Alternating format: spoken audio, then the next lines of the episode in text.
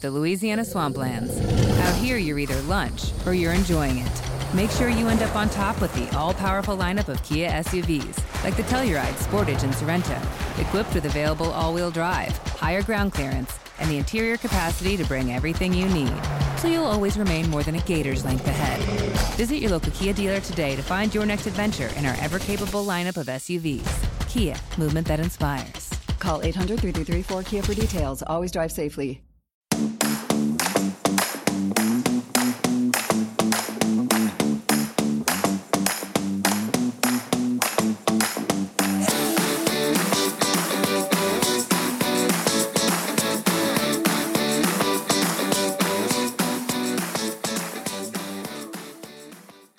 Welcome to the Single Cell World, the podcast for scientists in which we disentangle single cell technology.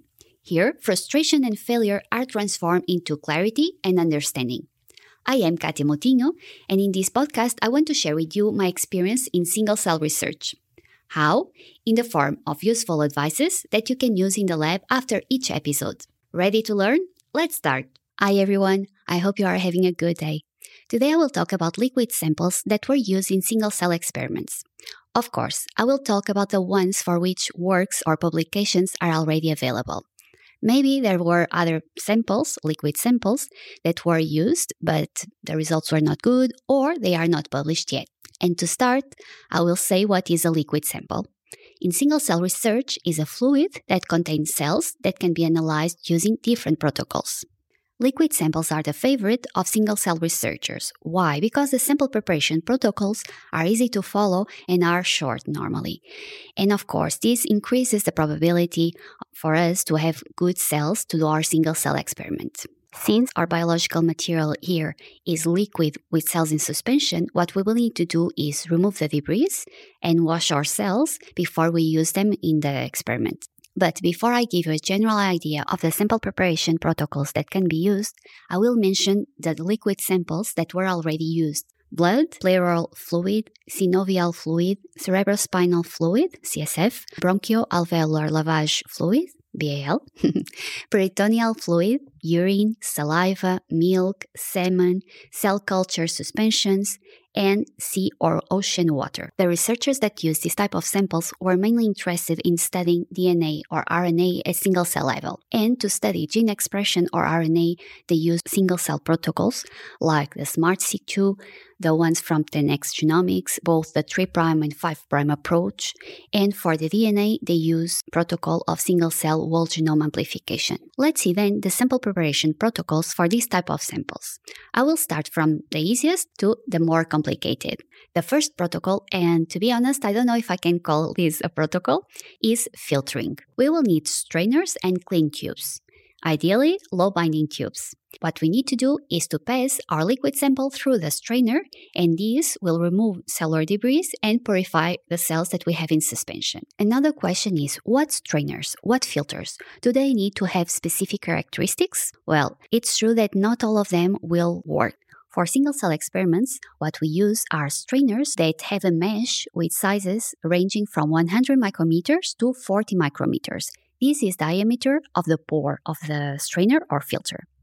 We should begin with the largest mesh strainer with 100 micrometers, then check the sample if there is a lot of aggregates or debris, and if there are, we should reduce. Why? Because if the mesh strainer is very small, sometimes there are cells that will not pass through the strainer. So it's always better to start with the bigger ones. What we have to keep in our mind is each time that we filter our sample, we will lose cells in relation to the brands that are compatible and suggested by single cell companies concerning the strainers, I will give you some examples and also examples of filters that I used and they worked very well. For example, Flowmi strainers, the Smart strainers from Miltenyi, or Pluri strainers. I will leave the links for these products in the blog post that will be released on Thursday, but also in the description of this episode. The second type of protocols that I want to talk about are the ones that allow us to separate the cells from the debris according to their size and density. These are the density gradient centrifugation protocols. In these protocols, we need to use a special solution that normally is composed by polysaccharides and salts. It's like a mixture. They have different names and they are very similar. I'm sure that you heard about them. Ficoll, LymphoPrep, Histopaque, OptiPrep, there are a lot more. What we have to do in these protocols is put this liquid on the tube and on top of it we will put slowly, very slowly, our sample. There are certain protocols depending on the solution that we use that will be the other way around. First we put our sample and then on top of it we put this solution. Afterwards, we have to centrifugate the tubes and the solution will be separated on layers. During the centrifugation, the cells will be again separated by size and density, with the heavier cells sinking to the bottom of the tube and the lighter ones will float. Afterwards, what we will need is to collect the cells of interest from their respective layer. So if we know that our cells will be on the bottom of the tube, we will collect those cells, or if it is in the interface, in the middle of the tube, we will collect it there. What we need to do next is to wash our cells with a buffer solution that will be compatible with downstream applications. In this case, compatible with a single cell protocol that we will be used. This type of protocol we use a lot for blood, bone marrow, or CSF samples. With LuckyLand Slots, you can get lucky just about anywhere. Dearly beloved, we are gathered here today to. Has anyone seen the bride and groom? Sorry, sorry, we're here. We were getting lucky in the limo and we lost track of time. No, Lucky Land Casino, with cash prizes that add up quicker than a guest registry. In that case, I pronounce you lucky. Play for free at LuckyLandSlots.com. Daily bonuses are waiting. No purchase necessary. Void where prohibited by law. 18 plus. Terms and conditions apply. See website for details. Now I want to highlight something very important. In the case you want to study granulocytes from the blood, don't use this protocol to isolate cells. You have to use columns to get the granulocytes. If you use Ficoll or similar solutions, you will lose the granulocytes.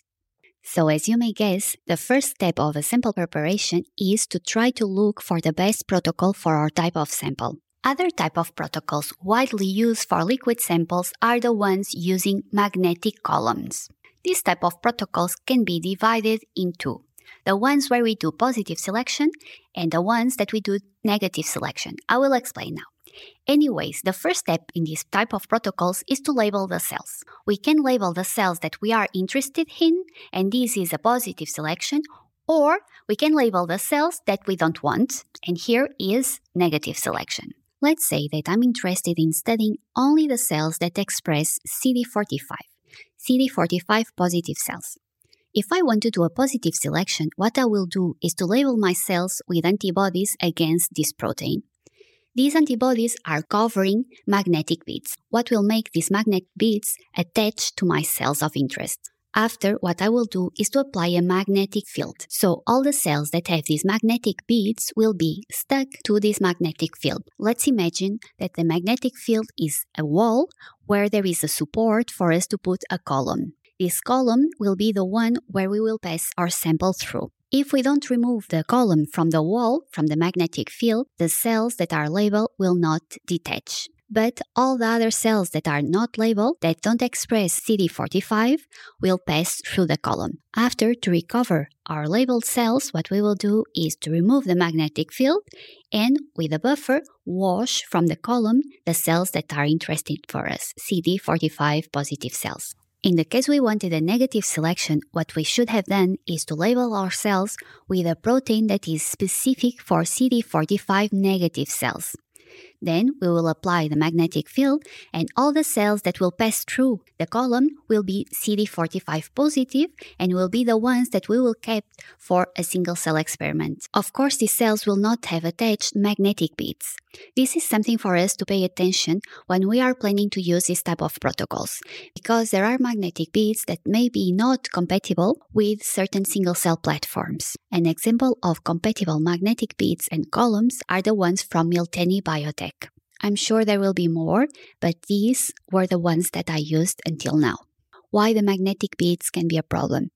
For example, if you are using microfluidic devices, if these magnetic beads are big, maybe they will block the capillaries of your device, and of course, your experiment will fail.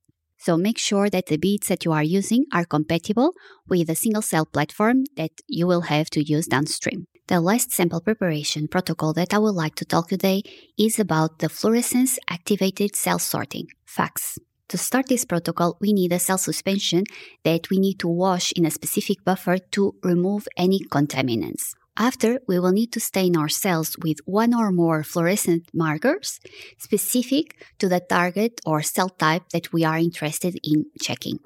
Then we will need to load our sample in the cytometer.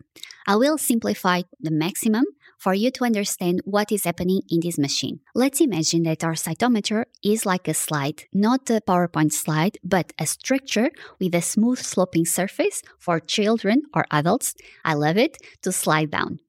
This will be the base of our cytometer. And at a certain point, our slide will have two detectors one that will detect the red color and the other the green color. After these detectors, there is a bifurcation of the slide depending on the color. So the things that are detected with the red color, it will go in one side, and the things that are detected with the green color on the other. Let's return to our experiment. Let's say that the cells are kids, and previously we stained our cells with two colors, red and green. To simplify, we will not have cells that have both colors. And here we will have two groups the kids that will have a green t shirt and the kids that will have a red t shirt. So when we put our cells in the cytometer, it's like we put a group of kids sliding down. And in this slide, as I mentioned before, there will be a detector. When it detects a kid that has a green t-shirt, it will send them in one way, and a kid with red t-shirt in the other way. It will separate them according to the color of their t-shirt. The same happens in the cytometer concerning the cells. The cells will be separated according their color they're fluorescent, but also they can be separated according other parameters like their size. For example, if we want single cells, the size will be smaller than when we have two cells, an aggregate. So this is what we call the gatings, the parameters that we need to establish to do the best selection of our cells. Let me give you some specifics for a FACS protocol if downstream you will do a single cell experiment. First thing, we cannot fix the cells. The staining needs to be done in live cells without being fixed. The second thing is the nozzle of the needle of the cytometer. If we are using cells, we must use a 100 micrometers nozzle. In the case we are using nuclei, we can use a 70 micrometers nozzle. The third thing is that we should collect the cells that come out from the cytometer in a tube or plate that contain liquid, contain PBS with BSA. You must avoid EDTA. I know that sometimes there is no other option and we can use it but in low concentration. Why we should not use buffers that contain EDTA? Because they will inactivate the enzymes that are involved in downstream reactions of the single cell kits still concerning the tubes or the plates where we will collect our cells from the cytometer, these ones should be in a support that ideally should be at 4 degrees. Everything should be kept in cold. Just to finish, I want to mention that in some cases the researchers didn't have enough number of cells to do the single cell experiment right away. This is something that I will talk in more detail in one of the next episodes, but I wanted to mention here what were the strategies that the researchers that use liquid samples adopt. So they used two strategies to increase this number of cells. The first one was the use of hashing antibodies, and the second was the cellular culture of the cells that they isolate from the samples. In the first approach, each individual sample was stained with a specific antibody that was marked with a specific tag. So the sample 1 has a tag A, the sample 2 the tag B. And afterwards, they pull all the samples together in one tube. They mix all of them in one tube. And this tube had, let's say, a complex sample that they will use afterwards for their single cell experiments. Whenever they got the data, they were able, since they have a specific tag per individual sample, they were able to identify each cell to what individual sample was belonging. In the second approach, what they did was isolate the cells that they had in their liquid sample and grow them in vitro with certain growth factors with a specific medium until they had enough cells to collect and to use in their single cell experiment. These are some strategies that we can use to increase the number of cells for a single cell experiment. Before I go, I just want to mention the liquid samples for which there's nothing published concerning single cell experiments. Maybe this will be the novelty in your future project. Examples of these liquid samples are bile, pericardial fluid, lacrimal fluid, nasal fluid, ascites, seminal fluid, or vaginal fluid. So, it's everything for today. I hope that with this episode you got a general overview concerning sample preparation of liquid samples. In the future, I will have different guests that will talk in more detail about specific liquid samples, like, for example, blood or cerebral spinal fluid. See you next week, and thank you for listening. Thanks for listening to the Single Cell World podcast. If you think it was useful or you learned something new, please spend some seconds rating this podcast on Spotify or leaving a comment on Apple Podcasts. It will make me super, super happy. For more tips or advice, follow me in Instagram or Twitter at Single Cell World or simply subscribe our website or blog at www.thesinglecellworld.com. Well, I will wait for you next Monday with a new episode.